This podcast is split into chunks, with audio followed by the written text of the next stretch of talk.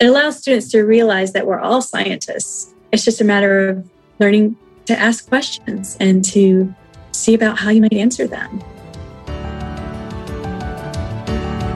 Welcome to Learning Unboxed, a conversation about teaching, learning, and the future of work. This is Annalise Corbin, Chief Goddess of the Past Foundation, and your host. We hear frequently that the global education system is broken.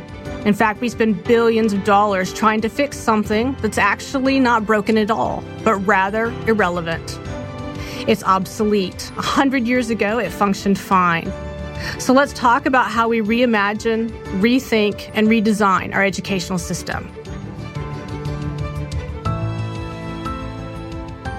So, welcome to today's edition of Learning Unboxed. As always, I am super excited about our guest and our conversation today because we get to talk about one of my favorite places on earth. Yellowstone National Park.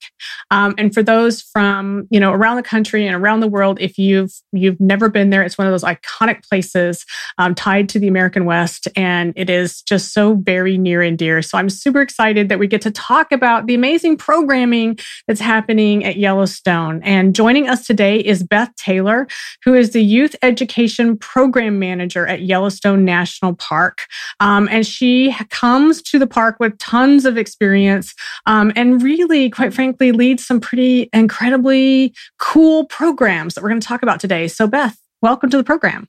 Hi there. I'm very happy to be here. So, Beth, let's get started for our folks who may not be familiar with Yellowstone National Park, the place first and foremost. Um, you know, in our own mind, we believe it to be very iconic. And for, you know, you and I who both spent a lot of time in the park, uh, we love it for obvious reasons. But for folks who are not familiar, give us the 100,000 sort of foot view of what is this place? Great. Yes. So, Yellowstone National Park is the world's first national park established in 1872 and before the National Park Service even existed. And it's mostly in the state of Wyoming. It's 2.2 million acres, but a little bit um, spreads out into Montana and Idaho. And it's an amazing, huge, mountainous landscape. It sits on top of a large volcano. So there's really unique geology here geysers spurting hot water out of the ground, myriad hot springs, lots of waterfalls, um, snow capped mountains, river valleys with abundant wildlife, huge uh, herds of elk and bison, and even large predators like grizzly bears and mountain lions and the gray wolf.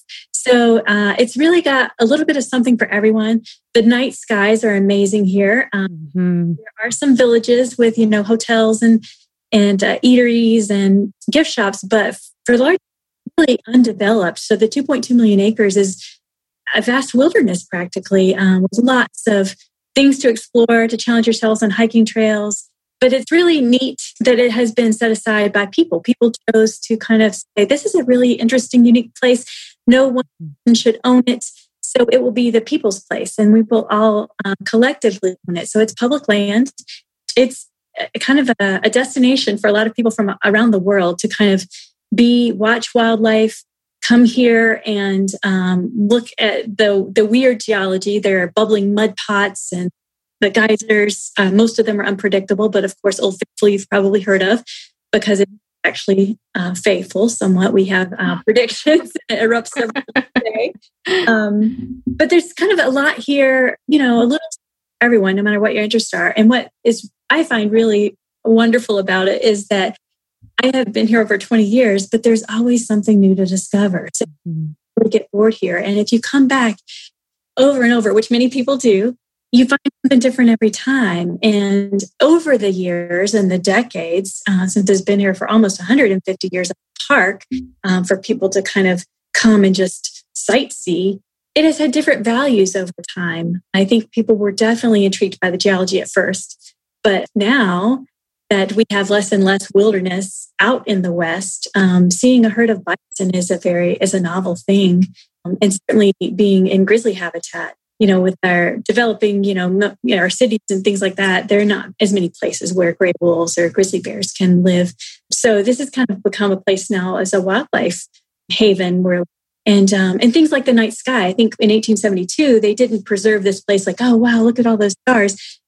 You know, across the West, that was something they would have taken for granted. But that has become something very valuable to us these days because we have so much light pollution with our cities everywhere else. So I think it's neat to think throughout the generations, what will we discover next? What is the next value of Yellowstone? And um, you owe a lot to those who kind of have preserved it, but it's up to all of us to steward it and see what's next and it and I, and I appreciate that so very much because um, you know many of the listeners know that my backstory is as an, an archaeologist and an underwater archaeologist. And what some folks might not realize is that the majority of my archaeological career was actually out west. I studied uh, you know rivers and, and marine or water based ecosystems um, in Western environments. And Yellowstone was one of the places that I worked for many, many years, um, off and on, doing a variety of different projects. And I can honestly say that it is without question one of the most epic outdoor classrooms that you will ever get to experience. And whether you're there just as a visitor or you're there for research or you're there for learning opportunities, all of which are, abundant um, in the ecosystem and, and in the space,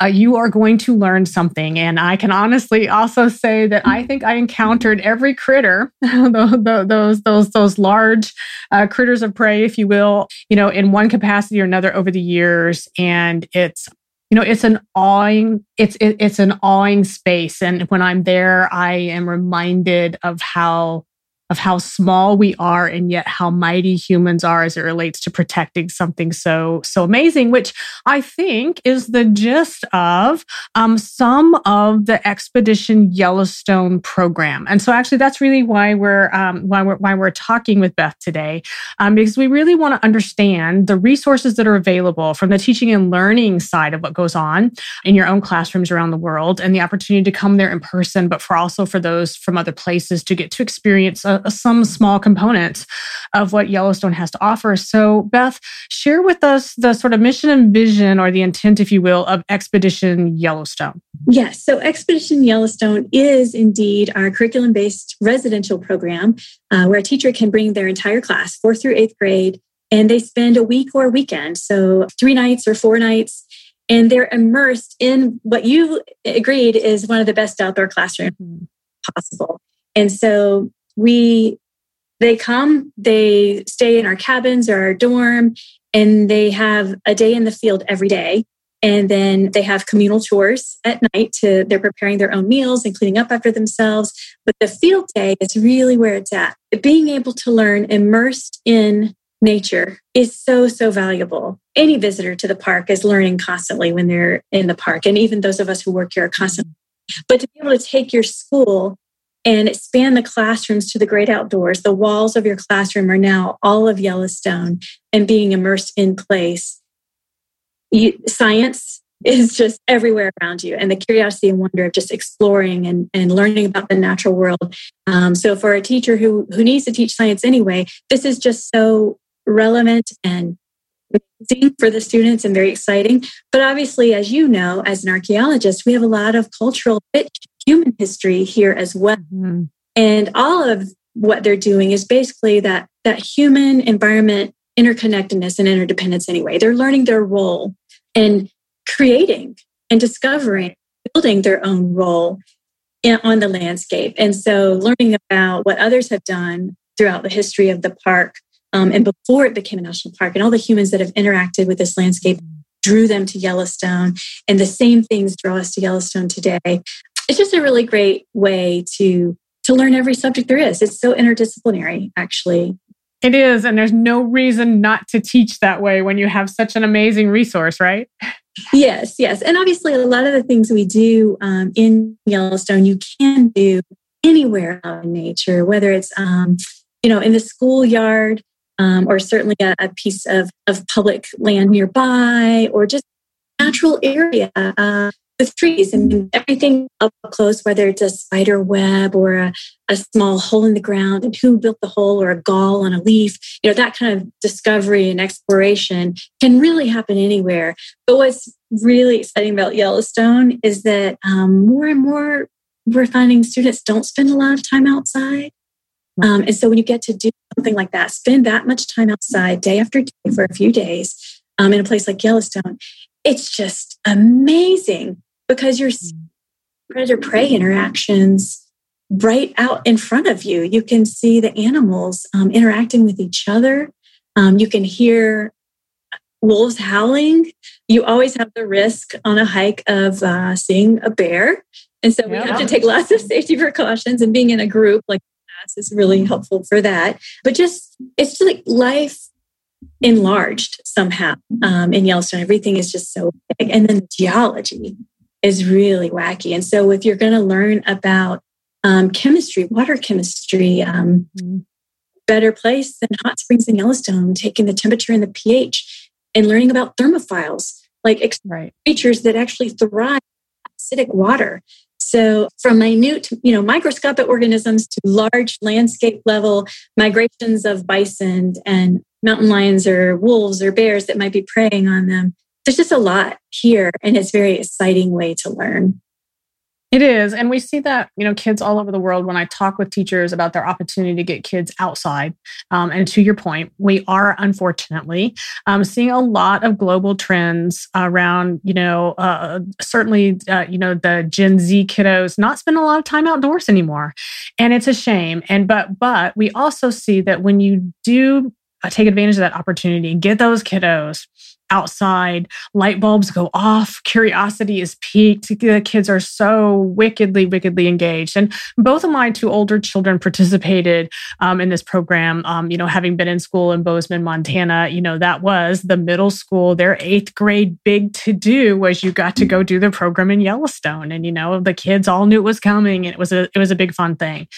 Uh, so lots of opportunity there. Let's talk a little bit about the fact that um, during the pandemic, which has impacted you know all parts of the world. Um, that includes um, the U.S. national parks uh, were impacted, um, but you and your crew um, sort of took that opportunity to transition and make available very broadly. And so I want to talk about what's out there that the park is doing right now. So if I can't come to Yellowstone, or I'm from Europe, or I'm from South America, and I'm listening to this, and I just really want to grab a hold of some of the things that you're doing. How how is that possible for me? Right. Yes. Well, Yellowstone is still open to, for visitors, but you're right. We have had to postpone our our residential school based mm-hmm. like Expedition Yellowstone. So we have tried to make Yellowstone more broadly available the way everyone else is online um, and through the internet and through video conferences and basically distance learning type programs. And we've, we've had a distance learning program for quite a while, mostly for schools um, where you can interact with a, a ranger live. Your class can, um, you can invite a ranger basically into your classroom via video conference. And of course, that looked a little different this spring and sometimes this fall for some completely online where all the students are actually at home learning, but you can still invite ranger to participate as well in your class. And so we can bring a little bit of Yellowstone to the classrooms that way. For our Expedition Yellowstone schools that, you know, we've had to cancel the residential program or postpone it for a little bit, we're doing some special distance learning programs for them uniquely.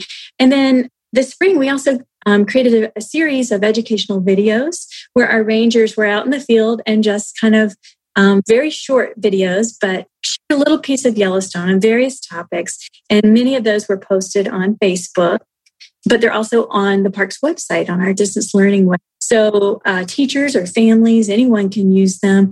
And I have to say that, you know, we try to gear our stuff for children in the youth programs office, but I think everyone turns into a, a, a novel learner um, mm-hmm. Yellowstone, and they're fine for adults too. Pretty much any age would find something um, interesting and possibly new um, just by tuning in to educational videos. Yeah. And as the students work through these different pieces, there's also that that opportunity for us to be able to think about where or how um, teachers can tie what they experience through the Yellowstone programming into what's going on in their local communities, in their local backyards, in their local parks. Because I think that that's that great opportunity in the sense that it provides context for things outside of what I can see right here surrounding me in this moment. I assume that you've you've sort of found that same sort of experience when when school groups come in,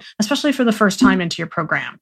Yes, and it so much is um, relatable. You, we we kind of used Yellowstone as this um, this amazing hook to get them really excited because it is so like larger than life, amazing right. where you turn. But we find that once they have gone out on a hike all day, and some you know you're like hike that that sounds scary. We're like no, it's just walking. right. Um, and they think it, it means they're going to need ice axes and to climb up that high peak over there. But really, it's just a walk through, you know, nature, whether it's a valley or or sagebrush, you walk together and you kind of discover things along the way. And they realize that if you've ever spent much time in nature, the physical benefits of that, the mental and emotional benefits of that hit some some of these students kind of for the first time. Mm-hmm. Like, oh wow, I feel so relaxed.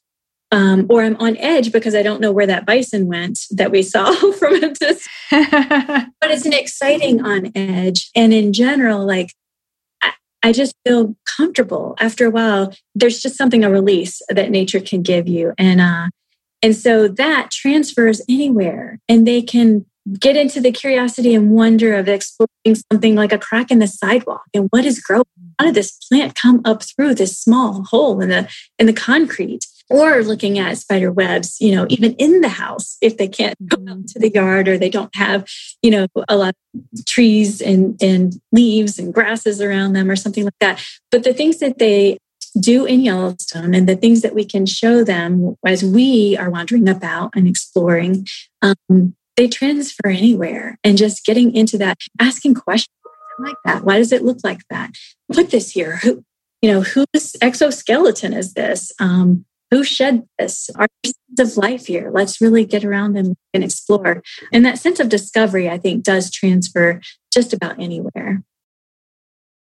It does indeed. And I also think that the other thing that folks might not realize about Yellowstone, and this was a lesson that was brought home to me very clearly at this point now, it's been many years, I have to admit. You know, when I was working with a group of kiddos, um, I was um, excavating with the Midwest Archaeological uh, Center. We were excavating the Marshall Hotel um, on the banks of the Firehole River.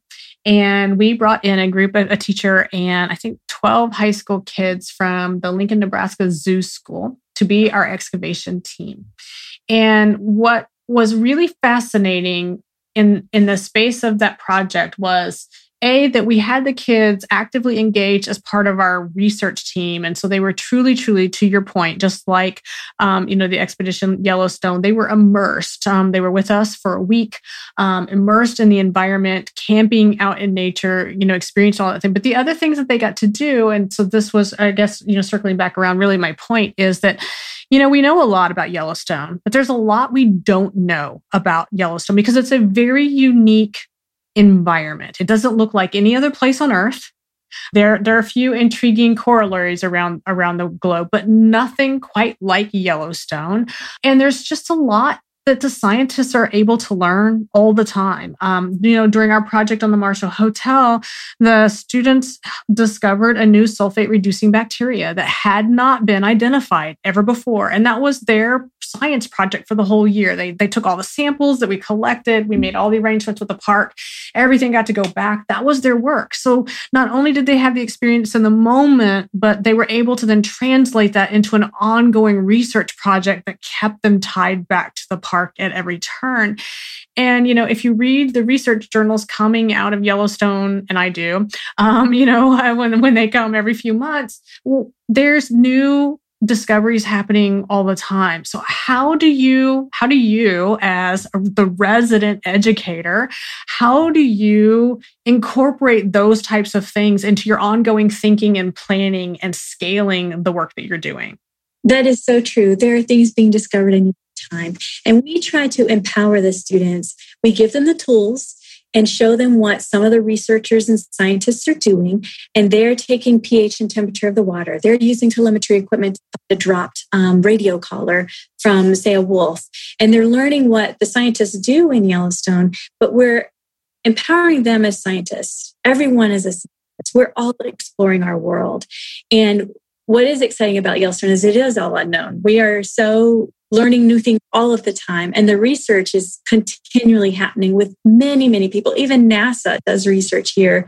You know, the earliest forms on Earth um, might come from some of these hot springs or still live here today in some of some of these weird acidic environments in Yellowstone. And that, you know, if you're going to look for life on other planets, maybe you're looking for similar things. So the students get to learn about some of the research that's going on. They get to hold some of the tools and use some of the tools that researchers use.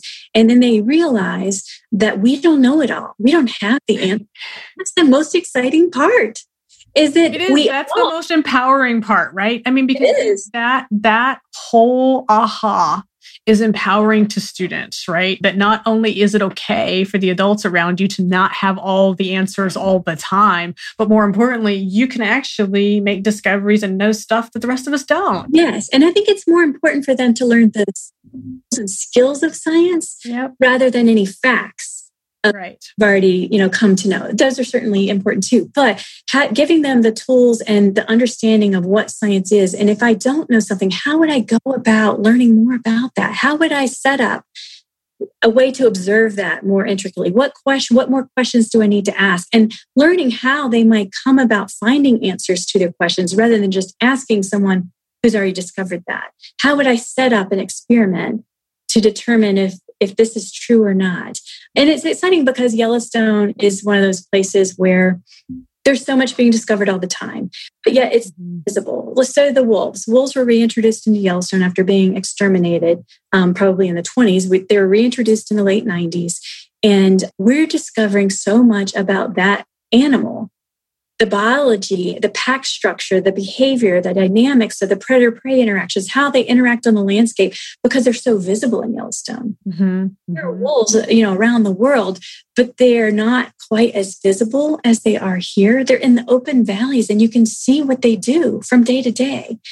They're they're a keystone species in Yellowstone, and removing them had you know detrimental effect on the ecosystem and bringing them back has has caused this whole chain reaction that has been to your point incredibly visible and highly studied and understood i mean i, I remember there's so many research projects related to oh, yeah. all the I remember, species that are interacting with that yeah, I remember when the wolves were being brought back. That was right when I was doing um, some of my research in the late 90s. And I remember sitting literally sitting on my excavation site in the Lamar Valley, um, you know, across the road from the big open valley, you know, for the first time actually walk, watching, you know, one of those new packs come down the valley and you know track an elk and her baby separate the baby out you know circle of life going on just literally being and my entire crew. We stopped work we sat down it was close to sunset and we just watch. You couldn't hear a sound from the team because they were so enthralled by what was happening in real time right in front of them. Yes. That's amazing. And that's the gift of Yellowstone. with me forever. Right? yeah. Yes, it's so visible. Nature and science is so visible in Yellowstone. And so it's it's just immense of what you can really observe here and to just kind of sit in, in a spot and look at something really small or look at the landscape level thing mm.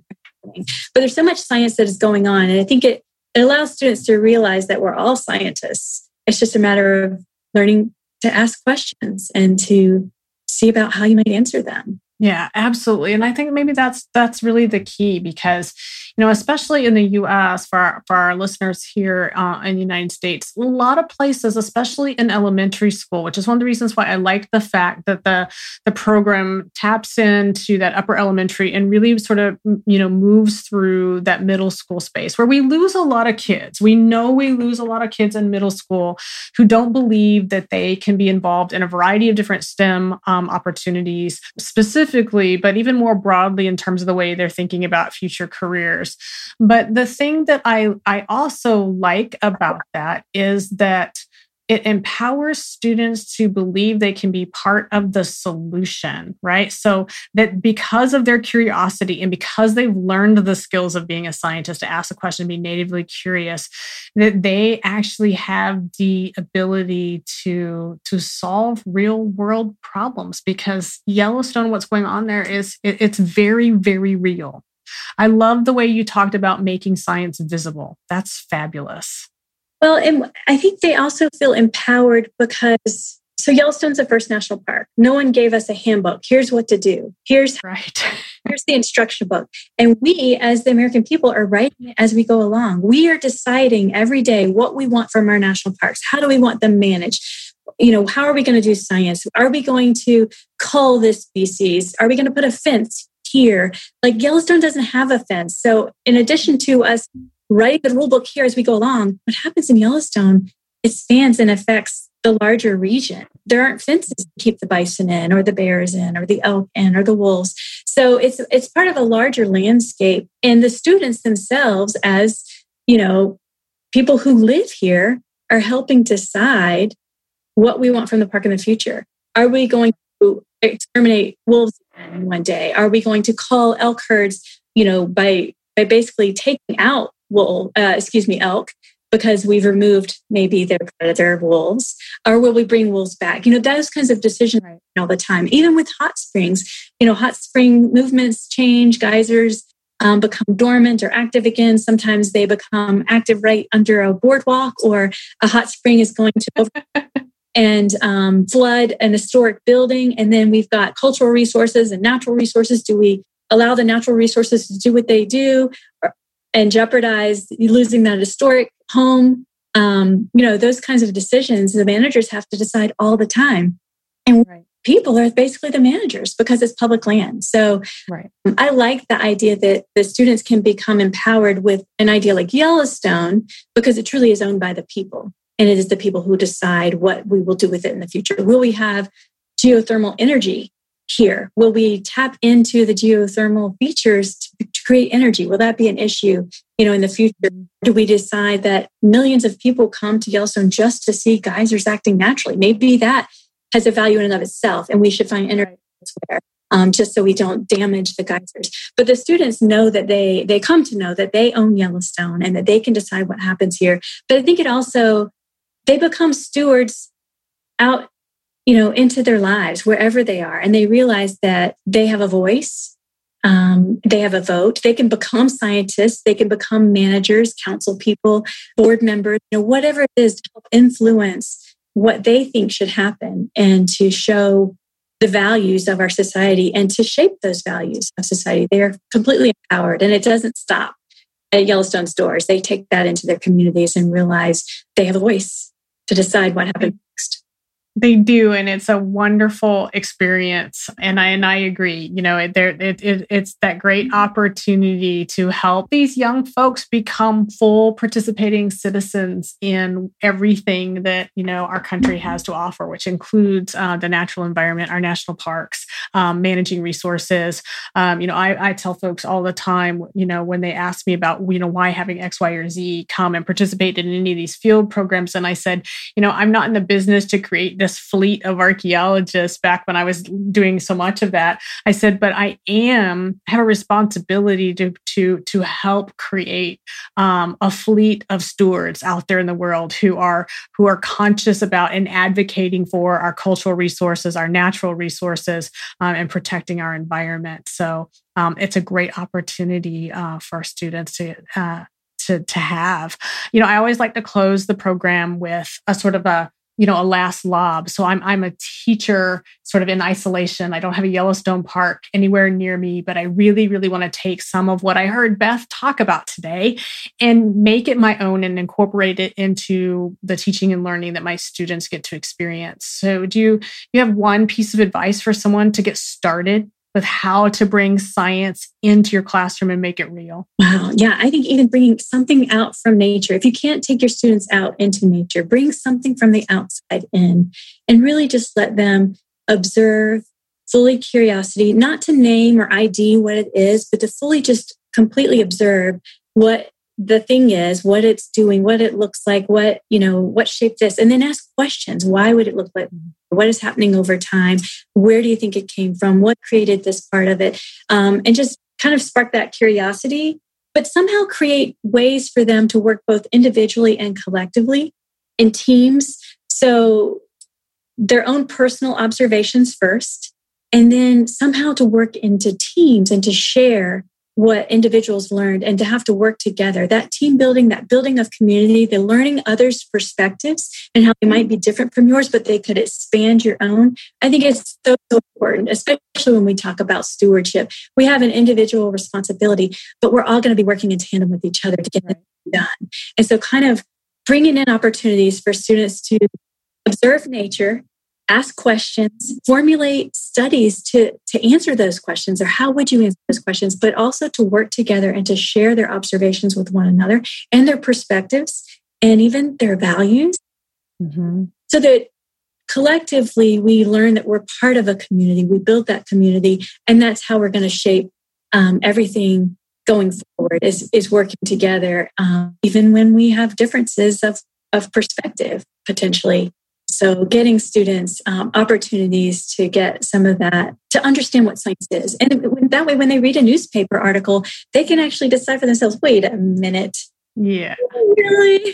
Do they seem to know the facts? Did they set up that study correctly? Do they, you know, how do they know that? Or at least ask the questions. Right. Um, and they can absorb media then much more honestly and with a more informed disposition um, understanding what science is and who makes the decisions and who is at the table and who wasn't at the table, um, right. that kind of thing. And then they'll be the managers of of everything in the future, and they'll be good managers because they'll have a better understanding and they'll know how to work together. They'll know how to ask the the good questions.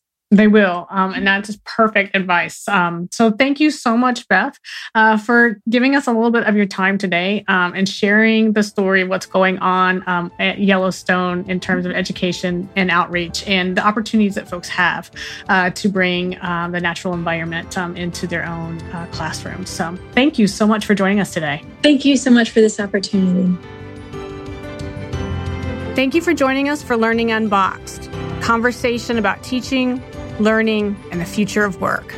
I want to thank my guests and encourage you all to be part of the conversation. Meet me on social media at Annalies Corbin and join me next time as we stand up, step back, and lean in to reimagine education.